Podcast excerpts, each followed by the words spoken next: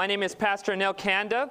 I went to Weimar in 2003, 2004, and I am blessed every time I get to come back.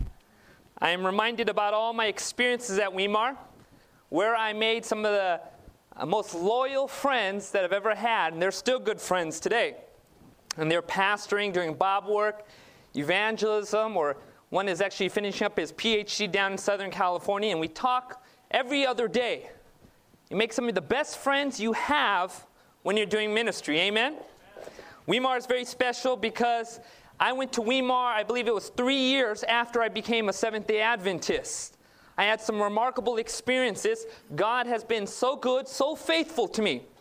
And when I went to Weimar College, I got a, a good taste of healthy Adventism, surrounded by some good people, good teachers, wonderful experiences, got to be out here in nature. I was born and raised in Southern California. The biggest things we saw were pigeons and dogs. Coming here, I saw a mountain lion, bears, you name it. But being out here again just reminded me of many experiences. Some of those experiences was going into the cafeteria and uh, being a pastoral student and uh, a young single pastoral student, uh, you're oftentimes looking for a mate. And many times in the nursing department. And so, me, like several other pastoral students, we would take our Adventist our home and our child guidance, and we'd walk into sort of the cafeteria and we'd be like we're reading it, just like this, hoping that some young single lady would see it. And then we'd try to make eye contact with them so they could see that we are a family individual, family type person. So these are the things that I remember coming back to Weimar College. But I am really blessed to be here. I'm taking off tomorrow, uh, maybe even tonight, I'm not quite sure, but I will be back Saturday night for the presentation. And that's going to be about how to reach the scholarly mind. You don't want to miss it. I actually felt impressed to take a class at the local college, and it was a philosophy of science class, and I'm going to be sharing the experiences that God led me into as I took that class. And that's this Saturday night. But before we go any further, why don't we bow our heads for a word of prayer? Let's ask Jesus to bless us. Amen? Father in heaven, we thank you so much for this time. And Lord, our heart's desire is our heart's desire is, is openness to your spirit. God, we need you to touch not only our mind but our heart. We need you to change our characters to bring our finite self into contact with your infinite greatness so that we may be changed.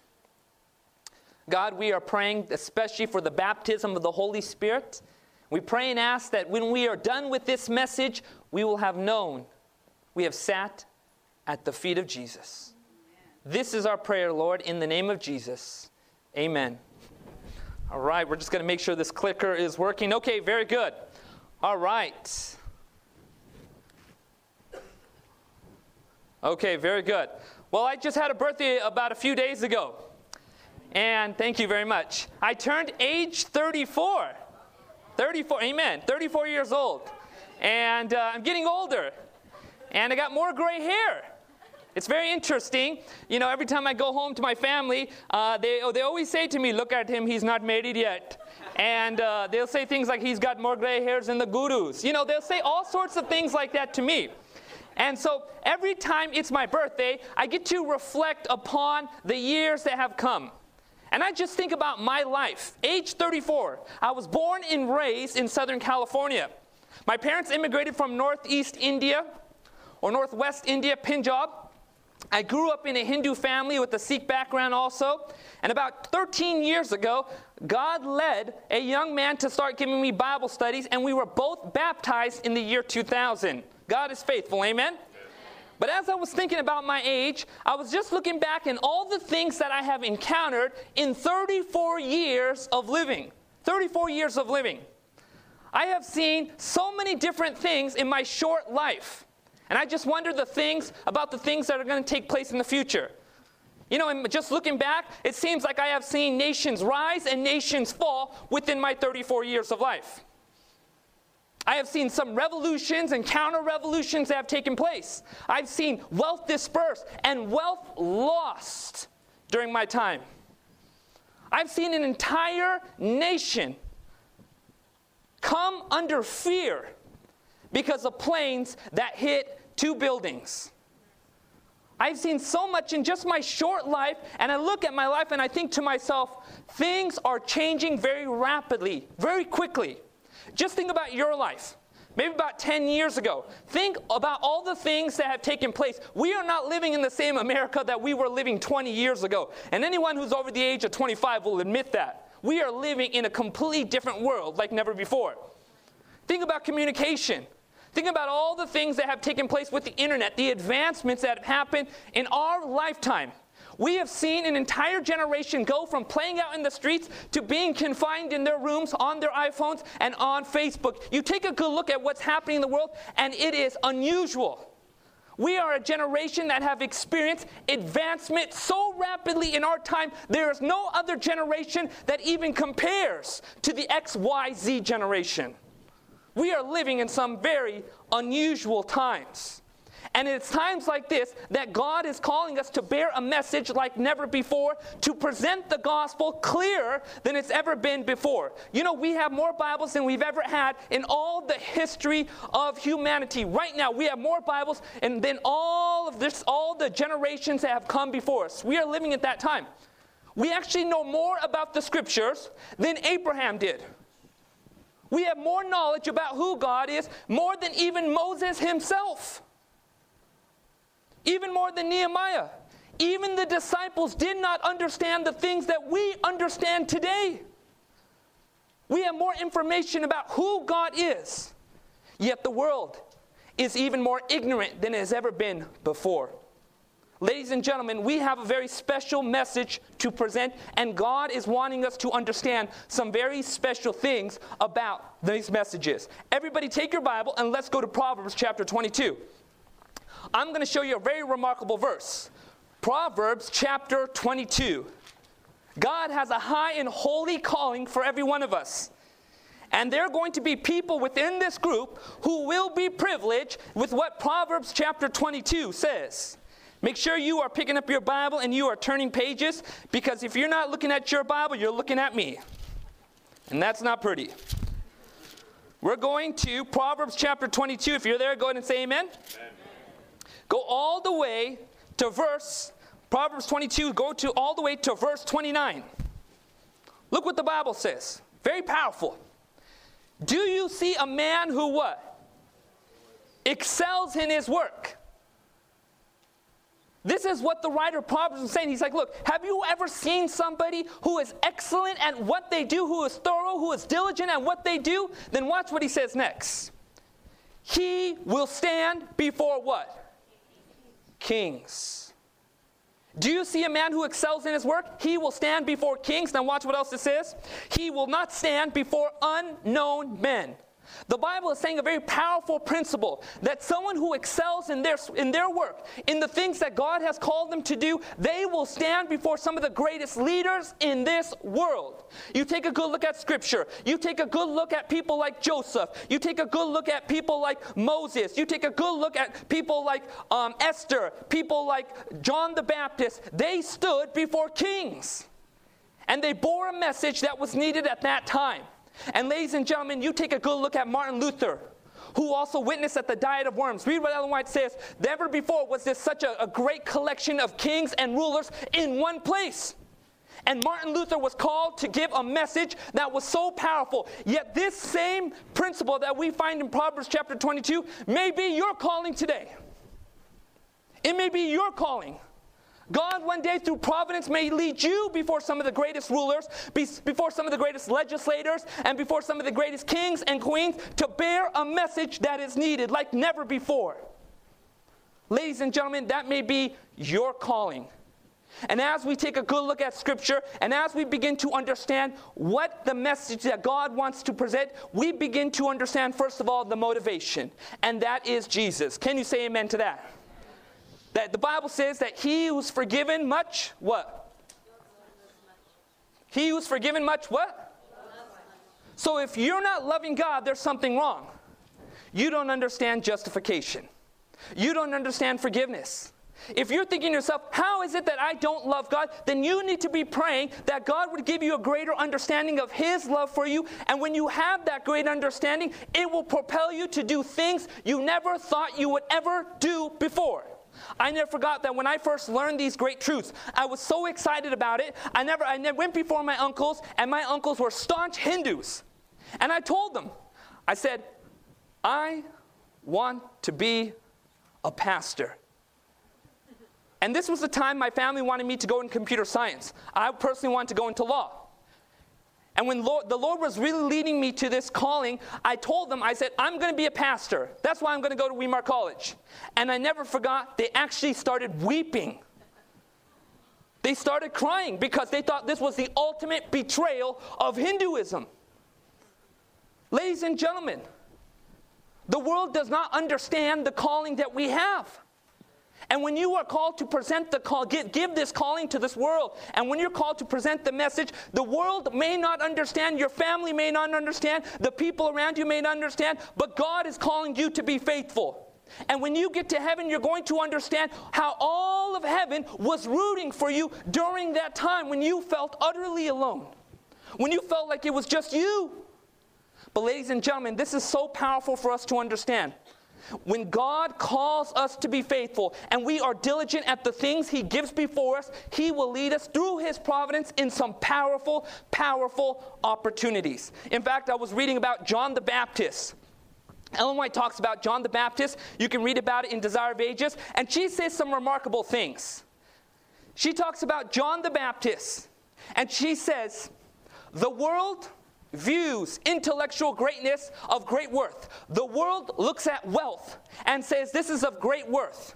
But she says, when heaven looks for worth in mankind, it is moral value. It is moral value. It is character what heaven values the most. And then she goes right after that and she says, she's talking about John the Baptist, and she says, when John the Baptist preached, prepare the way for the kingdom, she said that Satan feared for the safety of his kingdom. Satan feared for the safety of his kingdom because of one man's message. One man's message.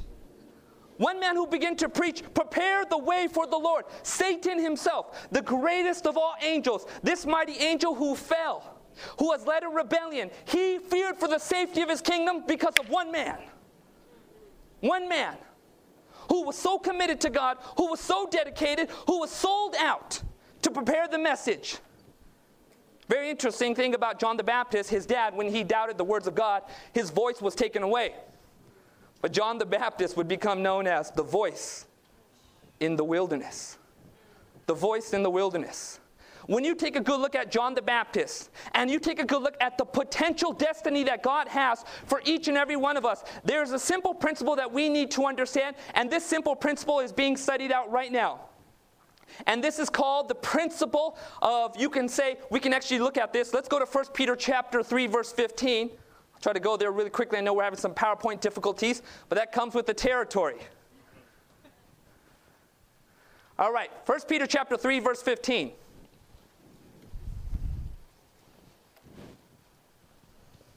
Oh, that's cool. That's some nice graphics there. really captures your attention. I'm just drawn to it like a fly is to a light. 1 Peter chapter 3 verse 15. That's all right. 1 Peter chapter 3 verse 15. Are we all there? This is a principle that Christians need to understand and live by. The Bible says some remarkable things right here. It says in 1 Peter chapter 3 verse 15, "But sanctify the Lord God in your what? Hearts and be, always be ready to give a defense to everyone who asks you a reason for the hope that is in you, watch this, with meekness and fear. In fact, you just pay attention. I'm going to be sharing a quotation with you by the end of this presentation. That is going to be so startling, you're going to be shaking in those seats. You just wait. First Peter, Peter chapter 3 verse 15. I want you to understand some very basic principles we learn about how to be a witness for God. By the way, you know Job was one of the greatest witnesses during his time. Do you know what Job says in his own book? Oh, that my words were written. Job didn't even know that one day his words would be written. But that witness has carried out and has given comfort to so many people who have gone through trial and agony and pain. You may not know the effects of your witness. And when your time is gone, that witness may keep going all the way till the end of time. But ladies and gentlemen, understanding this principle found in 1 Peter chapter 3 verse 15, the principles by which we are to live will make our witness more powerful and more effective than it could have been otherwise. Here Peter is speaking, and this is big mouth Peter who had learned some powerful things. Big mouth Peter who like whenever he would talk, it was like as if he would just push himself into some trouble. Do you remember Peter one day? He's like, Lord, if that's you, call me out. And he walks in, he looks, at around, looks around everybody and starts drowning. This is the same Peter who was on top of the Mount of Transfiguration, who, when the God was just appearing in his glory with Moses and Elijah, he starts talking. He says, Lord, it's good for us to be here. Let us make a tabernacle for you and Moses and Elijah. And you know what God says? The Father actually speaks and says, Peter, close your mouth. close your mouth. This is the same Peter who was always questioning, who was always talking out loud. And here's the same Peter who is now converted. And look what he says in 1 Peter chapter 3, verse 15. One more time. But sanctify the Lord God where? In your where? Hearts. The first principle in understanding this verse or this principle is the first step is this sanctifying God in your heart, putting God in your heart, allowing God to enter into your heart. Now, the first place that can begin each and every day is by spending time with Jesus. Can you say amen to that? Right? Everybody, take your Bible. Let's go to Isaiah chapter 50. Some of you may think to yourself, oh, I know where he's going with this. You just wait. I love to surprise people in, the, in sermons. Isaiah chapter 50. Isaiah chapter 50. The Bible also says in Ephesians chapter 5 that God sanctifies us through his word. But how can we let Jesus into our heart each and every day? Take your Bible, let's go to Isaiah chapter 50.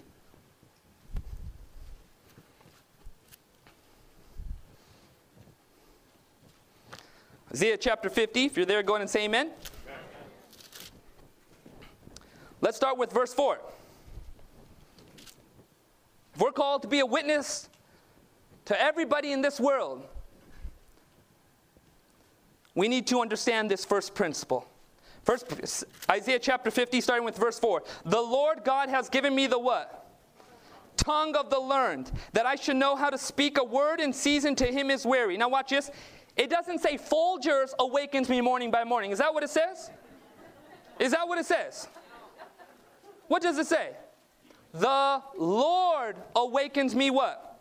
Morning by morning, he awakens my ear to hear as the what? Now, that's an extremely important principle. Here we begin to understand why God is waking you up in the morning to spend time with Him. He wants to educate you.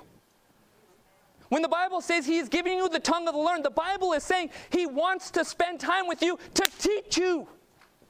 A lot of times we just think to ourselves, well, I just want to get my morning time in so I don't get stressed out during the day by my neighbor. That is not the purpose of you reading the Bible. The purpose of you reading the Bible is to spend time with God so that He can give you the tongue of the learned, so He can educate you for spiritual things. In fact, you want to know what this education can produce? Take your Bible, let's go to Psalms 119. Psalms 119. I'm going to show you something very powerful here. Psalms 119. Go all the way to verse 97.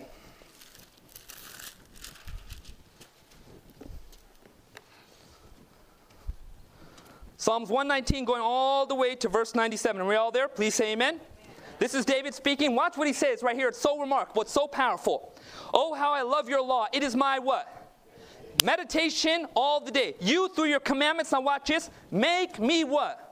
Wiser than my enemies, for they are ever with me. Now, watch verse 99 because that's key. I have more understanding than all my. Do you hear what David just said?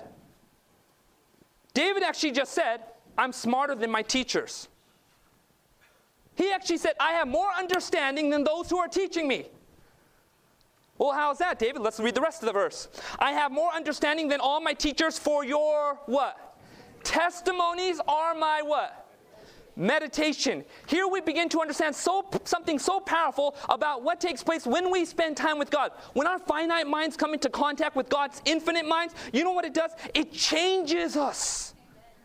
And God begins to educate us, not just about spiritual things, but about things of this world. And like David, we can say, I actually have more wisdom than all my teachers because your meditations Your testimony is my meditation. Ladies and gentlemen, for all the students, how many people want to be smarter than their teachers?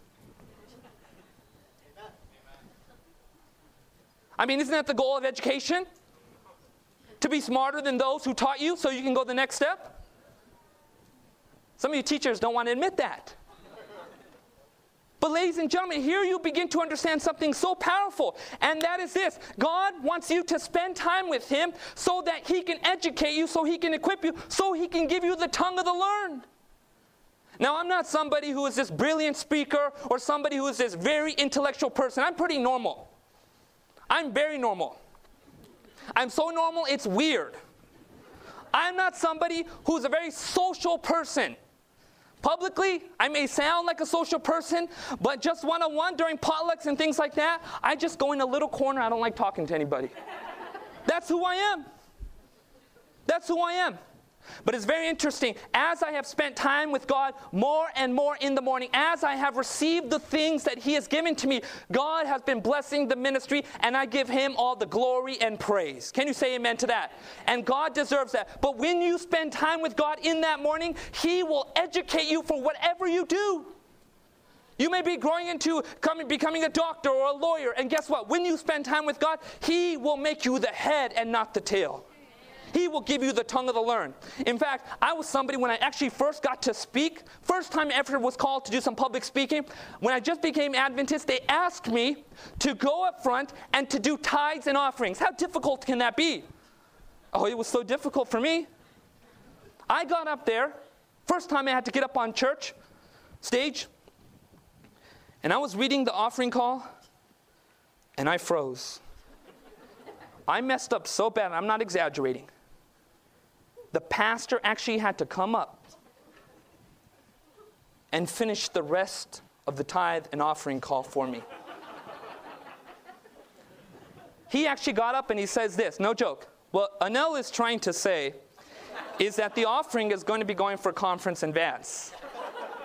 And I just was frozen in terror. But let me just tell you something. The first time I actually got to Weimar, I had a terrible nightmare. When I began to understand that I was going to be a pastor, I had a terrible nightmare the first month I was at Weimar College. You know what my nightmare was? I actually had a nightmare that I was at Doug Batchelor's church. And I was near the stage, and word came to me that Doug Batchelor couldn't be there, and they needed me to speak. I remember just walking up on the stage, and I woke up with a cold sweat. now, you think that's funny. Nearly one year later, it became a reality.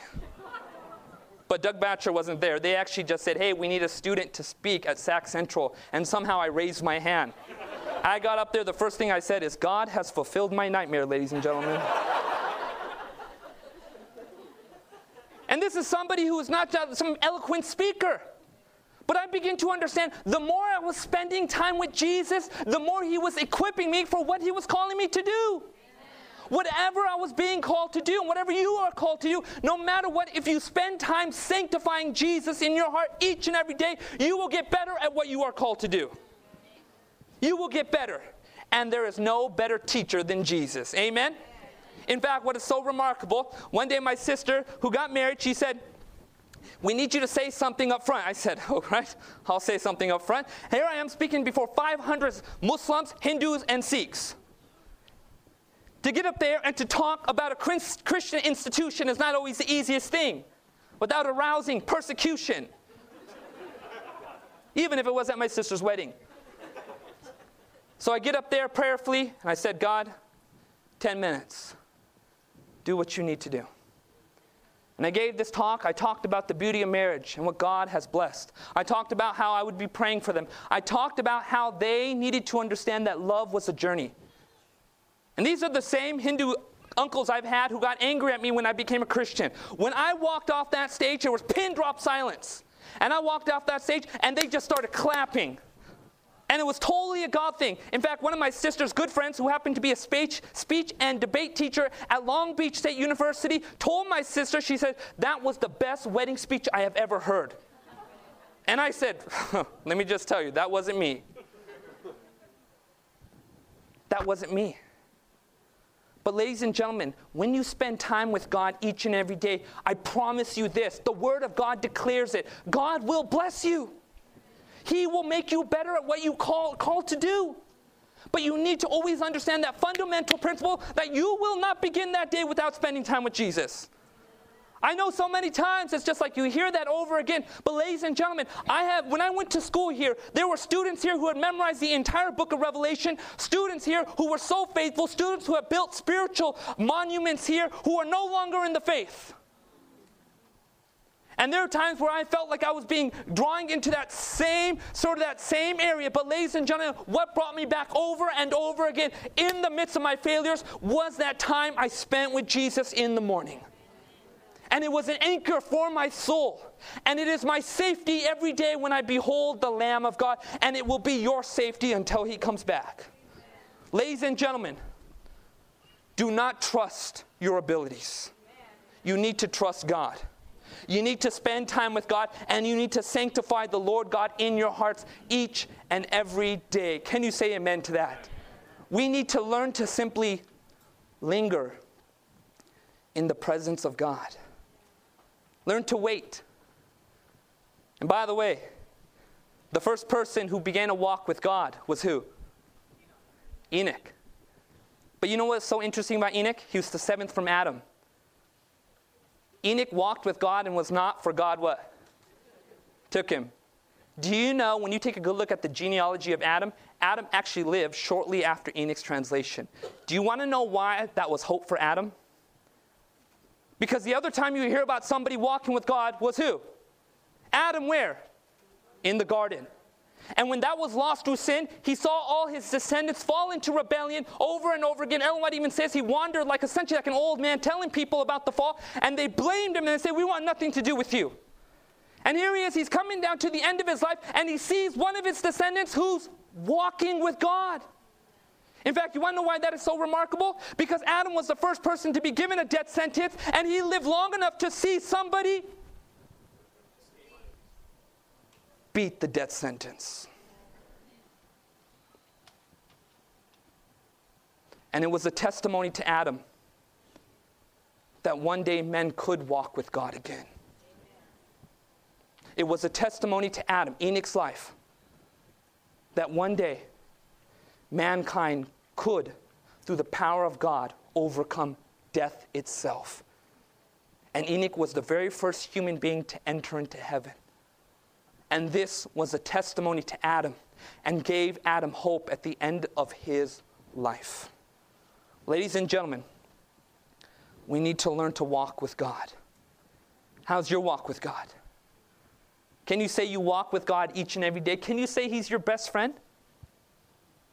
Ladies and gentlemen, if you cannot say that, then take this as a challenge that you need to start praying for that walk. That you would say, Lord, teach me to walk with you.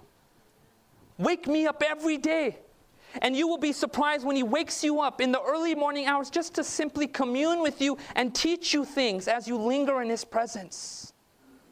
I was somebody who, when I first began to read the Bible, I could not read it. It was like a foreign language to me. And what's so beautiful was the desire of ages, and I really, really believe one of the purposes of Spirit of Prophecy is because of how degenerate our minds are. We don't understand the Bible like they used to, so we need help. Desire of ages, I remember the first time I realized God was with me in the morning. One day I was just sitting out opening up Desire of Ages and I was reading about the cross. How even when Jesus felt forsaken by God, there in that cloud was none other than the Father and his angels. And God was letting me know, Anil, I'm with you. Ladies and gentlemen, you need that experience. You need that experience. Well, let's continue. First principle is sanctify the Lord God in your hearts. And next principle, and always be what? Always be ready. In other words, your availability is God's opportunity. Can you say amen to that? You have to be ready at all times. I know we may have Colporteur Tuesday or we may have Sunday outreach, but all those things are artificial ways to teach you how to be ready at all time, to be a witness when God calls you. Can you say amen to that? And God wants us to be stored up with knowledge and to understand the things of the Word of God. Because if we don't know the Word of God, we can't present the Word of God. Amen? In fact, what was so interesting, one day when I was with at Weimar College, I was with one of my good friends. We went to Lodi, California. On the way back from Lodi, California, we saw these young students out on the corner and they were doing car wash signs. And I thought to myself, I wonder if that's Lodi Academy. We continued driving all the way to the corner and it said Lodi Academy class trip, fundraiser. I thought to myself, I bet you these poor students need money to go to Hawaii. I said, we should turn around. So we turned around. We all these seniors huddled, came up to the car, and they were just so excited because they knew we were going to give them some money. And I said to them, I said, What's this all about? And they said to me, uh, We're raising money for our school, and we're trying to do a fundraiser because we need to go to Hawaii because it's our senior year. And I said, uh, What type of school is this? And they said, Oh, it's Lodi Academy. I go, Is that some type of Catholic school?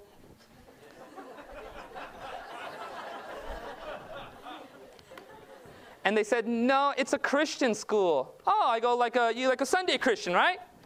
And they said, No, we go to church on Saturday. It's so interesting, I never forgot, half the students left.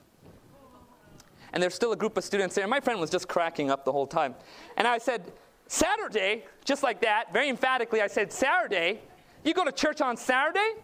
And they're like, Yeah, we go to church on Saturday. The Bible talks about that. I go, Where does the Bible talk about that? More of the students left. and there's just a few left. And I said to them, I said, Where does the Bible talk about it? And one student said, It says in Exodus chapter 20. It says the fourth commandment, Exodus 20, verse 8, and he began to just recite the, the fourth commandment. And I said to him, Wait a minute.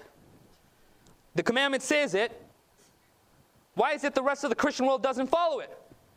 They all left except for that same student. And he turns to me and he says, Because in AD 321, Emperor Constantine changed the Sabbath from Saturday to Sunday.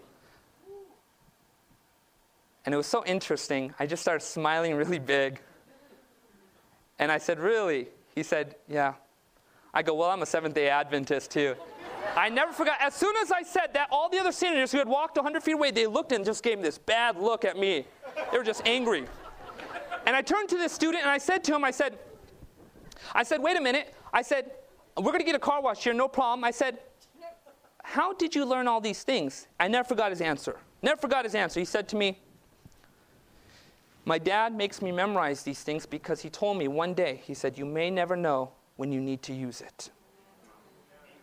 I said, You tell your dad he's a good man and he's teaching you right. Ladies and gentlemen, the time will come when we, be call, we will be called to give a witness. And it may not be a king or a queen, it may be the guy at the store, but we will be called to give a witness. And if all we can say is this is what my parents taught me, or if all we can say is this is what Ellen White says, do you hear what I'm saying? If we don't know how to quote the scripture, ladies and gentlemen, we're going to be in big trouble. We're going to be in big trouble if we don't know how to quote God's word.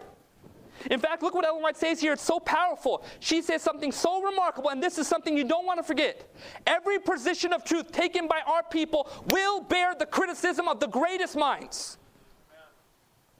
It will bear the criticism of the greatest minds. The highest of the world's great men will be brought into contact with truth, and therefore every position we take should be critically examined and tested by the scriptures. Now we seem to be unnoticed, but this will not always be. Movements are, are, are at work to bring us to the front. And if our theories of truth can be picked to pieces by historians, by historians, or the world's greatest men, it will be done. Now you may think you can give good answers in your Sabbath school or good answers to your Bible teachers, then that satisfies them. But when you come across the world's greatest men and they start asking you questions, ladies and gentlemen, you better have an answer for what you believe in. And there is no one to blame except for the lack or the neglect of this time that you have to learn these things. If there is ever a time God is calling us to treasure up these beautiful truths and read our Bibles every single day, it is now. Amen. It is now. In fact, I was just commissioned by the conference to do an evangelistic series in Mountain View, California. That's the Bay Area. Let me just tell you about Mountain View. Mountain View has more PhDs per, per square mile, San Jose, Silicon Valley, per, per square, air, square mile than any other area in the United States. More PhDs there. They have Stanford University with Condoleezza Rice over there as well. Google is over there. I was telling people earlier, when I got there, let me just tell you about my neighbors. Neighbor on the right was vice president of YouTube. was Indian too. The other neighbor was president of the internet company Symantec. The president, he was being picked up by a limo every day. Walked across street, spent some time with the guy who was working on a European muscle car. Walked back to the house where I was staying, and the people said, Oh, you met Bob. I go, Who's Bob? They said he's vice president of the entire Wells Fargo Corporation. That's the world, ladies and gentlemen. And when I was doing an evangelistic series, I decided from the very beginning I better make sure I am not stretching anything. I better make sure that everything I believe is absolutely credible and honed by the Spirit of God. And sure enough, ladies and gentlemen, I had people from Google, employees from Google. Uh, praise the Lord, we baptized 17 people. It's all glory to God. We even baptized a lawyer from Google. And let me just tell you, lawyers are not the easiest people to deal with.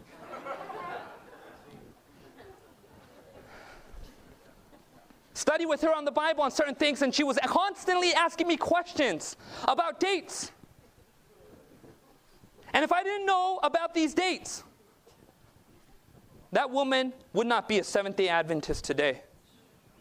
Ladies and gentlemen, if there's ever a time we need to understand things, it is now. Movements, I love what she says, movements are at work to bring us to the front. You never know what opportunities may take place where God is calling you to bear a witness, to bear a witness to this world. In fact, we were also, we were also studying with a guy who was, a, he was actually in India. He got picked up by Google because of how smart he was when it came to understanding the internet and computers.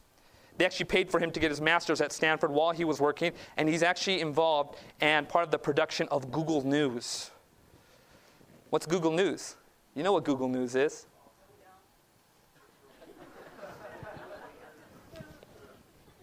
It's when you open up your computer and you press news and those articles come up. And they're constantly being updated.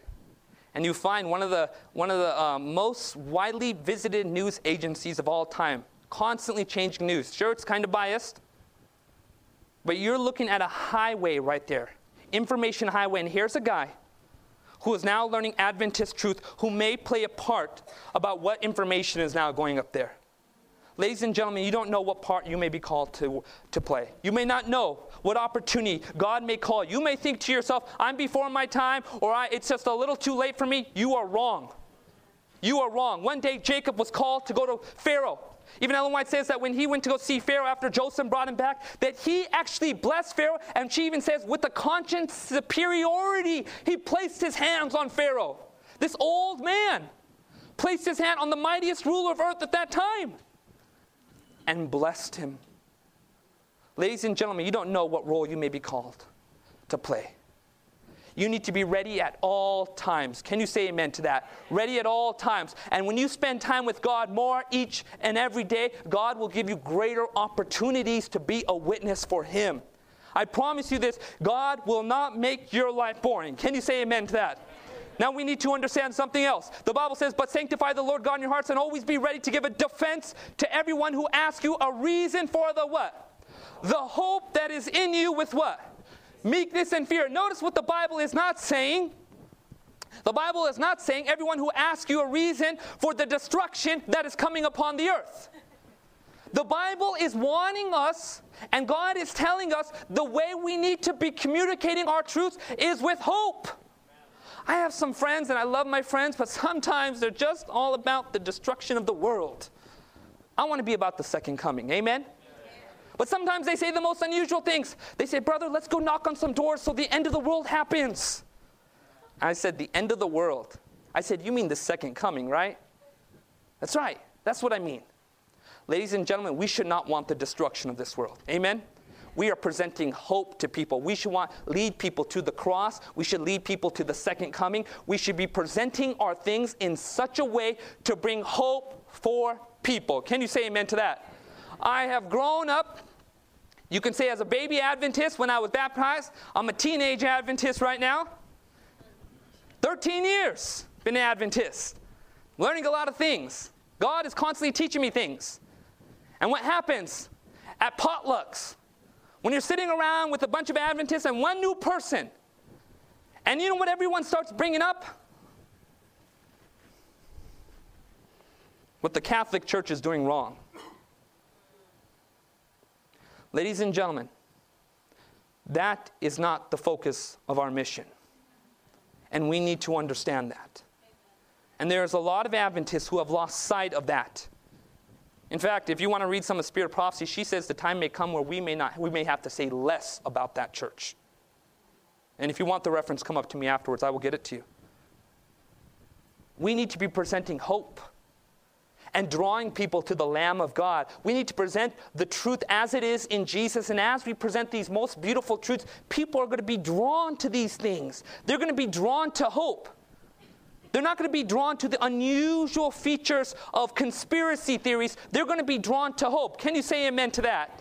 This is what God is calling us to do. He's calling us to lead people to the hope of the world, and that is Jesus. So, anything you're presenting, always be aware that within an earshot of your conversation, there is somebody who is not Adventist or does not know what you know. And I tell that to all my church people all the time. I said, always be careful. There is a visitor here within earshot, and he hears what you're saying. And if you're criticizing things, if you're criticizing the church, they're going to be hearing that criticism. In fact, one day I had this very interesting experience. I went down to Southern California to visit my family, hung out with my Christian family. Christian mom, her name is Josie, and she said, Hey, I heard there's a new Adventist church in Colton, California. She said, Let's go. I said, All right.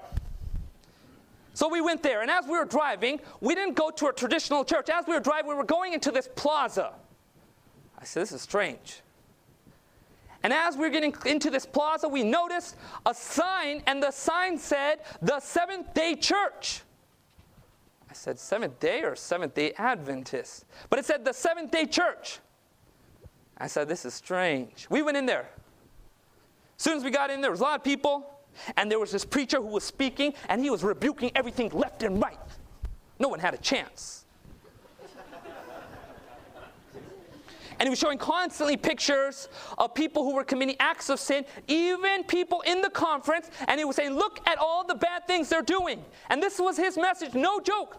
And we sat down there, and it was just this unusual spirit in this room. And everybody was like, Amen.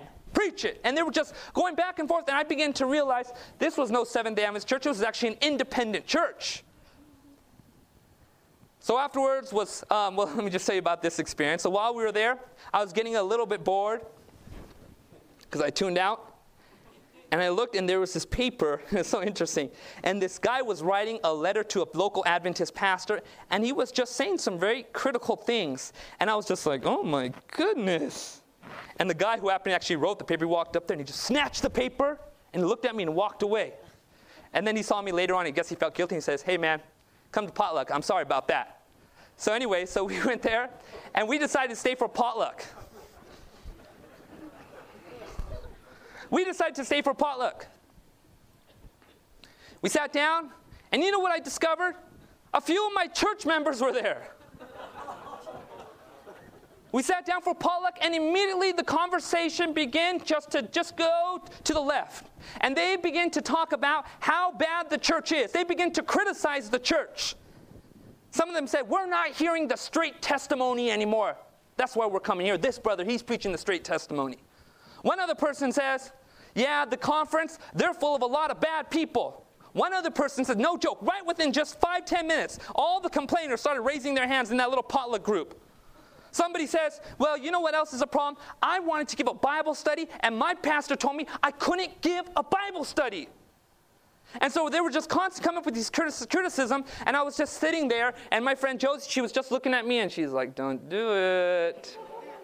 And I was just putting my head down, and I said, Lord, help me to hold my tongue holding my tongue, hold my tongue. And then what really did it was this one lady, and she said this, and she said, and the Adventist church, it's Babylon. And you know, just there's certain things that just like with the Anil Kanda where there's a line drawn, and when that line is crossed, that's sort of it just brings out a Anil Kanda. And so I turned to her and I said, give me, God, give me words to say. I said to that person, I said, brother, I just turned to them. I said, let me ask you a question. And this was so interesting. It was totally a God thing. They all turned to me. I said, brother, let me ask you a question. You said your pastor couldn't give you, a, didn't allow you to give a Bible study? He goes, yeah. I go, what Bible study did you want to give? And he says, Well, somebody had put out, they wanted Bible studies, and I wanted to give them a Bible study on the mark of the beast. I said, For the very first Bible study, man? He said, Yeah. I said, I wouldn't let you give a Bible study either. I said, Truth is progressive. And then I turned to the other person who was just nailing the conference, and I said, I said, Sister, how many times have you been to the conference? She says, Zero. Then I said, You need to go to the conference. Those are imperfect men, but they're praying men. And God has appointed them. And then I took to that person who was just really going after battle. I felt like Samson, hip and thigh, hip and thigh, hip and thigh, knocking them out. And so I turned to that, I turned to that uh, lady who just called the church Babylon, and I said to her, I said, Sister, I said, You accept the writings of the Spirit of prophecy? She said, Absolutely. I said, You read seven different places. Ellen White says, Don't call the church Babylon, don't call the church Babylon, don't call the church Babylon. I said, When you read Revelation chapter 3, tell me what movement comes after Laodicea? There is no other movement. This is the final movement. And it was just pin drop silence, and God just impressed me at that moment appeal.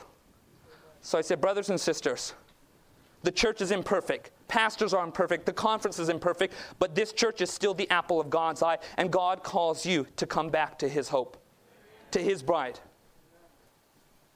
And then I said, let's pray. We prayed. Next Sabbath, they returned. All glory to God. Ladies and gentlemen, we need to present the hope of the world. Can you say amen to that? God is calling us to be faithful. Now, watch this. The next part of this equation is something very interesting. Next part of this equation is this. But sanctify the Lord God in your hearts and always be ready to give a defense of the, every, to everyone who asks you a reason for the hope that is in you with what? Meekness and what? Fear, meekness and fear. That's very important. The way you are communicating truths to people. In fact, next this Saturday when I talk about, I'm going to be talking about how I dealt with the most vociferous atheist in that philosophy of science class. You don't want to miss Saturday night. One lady, she, I mean, I'll tell you, we just wait till Saturday night. But here's the thing. Here's the thing the way we need to communicate our truths to people as we are talking to them one on one needs to be with meekness and fear. And this is what blew my mind away right here. This quote is going to blow your mind away. Are you ready for this? I am so, I'm trembling for this right here. I'm trembling about this because I'm not sure you're going to want to read this quotation, but we'll still put it up anyways. The time will come when we shall be called to stand before kings and rulers. We've talked about that magistrates and powers in vindication of the truth. Now, watch this. Then it will be a surprise to those witnesses to learn that their positions, their words, the very expressions made in a careless manner or thoughtless way when attacking error or advancing truth, expressions that they thought would not, would be that they had not thought would be remembered will be reproduced and they will be confronted with them and their enemies will have the advantage putting their own construction on these words that were spoken unadvisedly. Now, we always talk about, yeah, you're going to be called to, to the witness stand, and we talk about all the glorious things. You're just going to witness. But she warns us that there's going to be some of our own people who, when they're called up to that witness stand to witness before the greatest kings and rulers, that they will return. And they say, will come to us and said, but what did you say last year? Now, when I read this quote, I thought to myself, 15 years ago, I probably would have dismissed something like that. Do you think this is a reality now? You absolutely better believe it. If there's ever a time we are being watched, if there's ever a time that our actions are being noticed, if there's ever a time that people are taking a, a very detailed look at our lives and who we are, it is now. And if we're going out feeling like we can just speak careless words and say this about that, or about this government, or about this politics, ladies and gentlemen, these things are going to be reproduced and used against us. That's why when we're communicating these beautiful truths, we need to make sure it is done in the fear of God with complete respect to the people we are talking to. Because if we fail in this department, it will be to our disadvantage. Ladies and gentlemen, there's, she is not simply giving something that potentially could be taking place. She is saying, This is what's going to happen. And I pray, and to God, that is not me.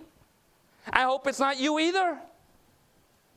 When you're called to witness for that truth, and they brought up things about your life that you thought, well, I just sort of thought, well, it wasn't a big deal for me to say this about that group or that group.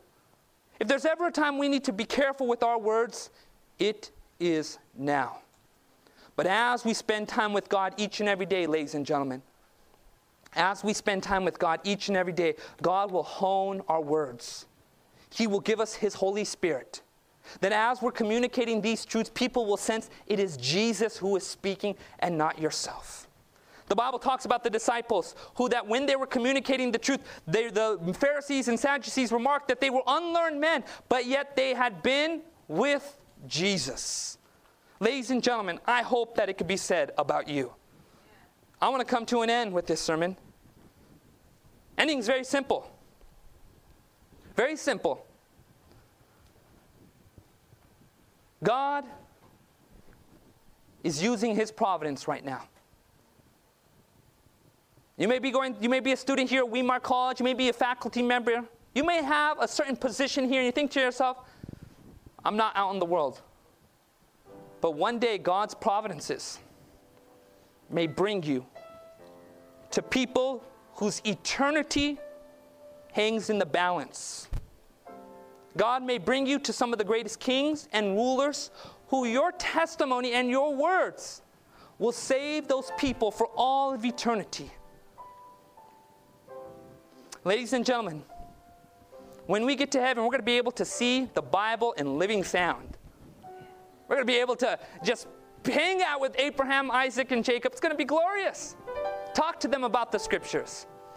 We're going to be able to pray, just commune with Jesus, and boom, He's going to be right there to speak with us. And there we'll walk by the rivers of the water of life, and Jesus will explain truths to us that did not make sense in our life. We're going to be able to do that. But the one thing we will never do again is give the gospel to a dying world. That time is now. That time is now. When Jesus comes back, there's going to be no more sinners to save. One day probation is going to close. People will have made their decisions. And there will be no more need for a single missionary, Bible worker to go out into the world. And those times are coming quickly, ladies and gentlemen. Right now, God is calling each and every one of us to be a witness to be available to God each and every day, to spend that time with Him, to understand what is the message He would have us to give. To be like John the Baptist, to have value in the sight of heaven because of our character. Jesus can change your character. This is the time that God is calling us to spread His word, to point people, lost and confused, to the Lamb of God which takes away the sins of this world. Just a very simple appeal. And that is this if it's at your desire, you're saying, Lord, in the core of my soul, I want to make a decision.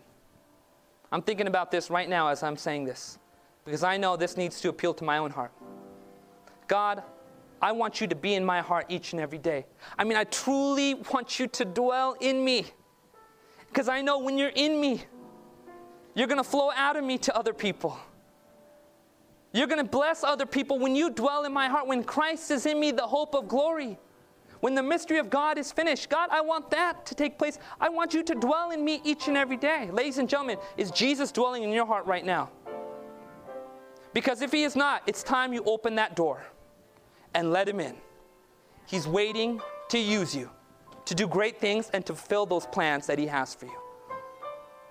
You will let Jesus dwell in your heart right now? Sanctifying God in your heart right now? Is that your desire? That's my desire. I want Jesus to dwell in my heart. Amen? Let's pray. Father in heaven, we just thank you. Thank you for what you said in John chapter 6 that he who comes to you, you will in no wise cast away. Lord, you cast demons out but you don't cast sinful human beings away from your presence. God, we need you to dwell in our hearts. We need you to dwell in our hearts, our minds, the throne of our emotion. God, we are lost without you. And we confess our weakness, but we also confess your greatness and mercy. Lord, I know there are people standing here who in a short while you will be using them, God. The most pivotal moments. And Father, I just want to pray every person here, every person will have an answer of the hope that is in them with meekness and fear. Father, this is our prayer in Jesus' name. Amen. God bless you.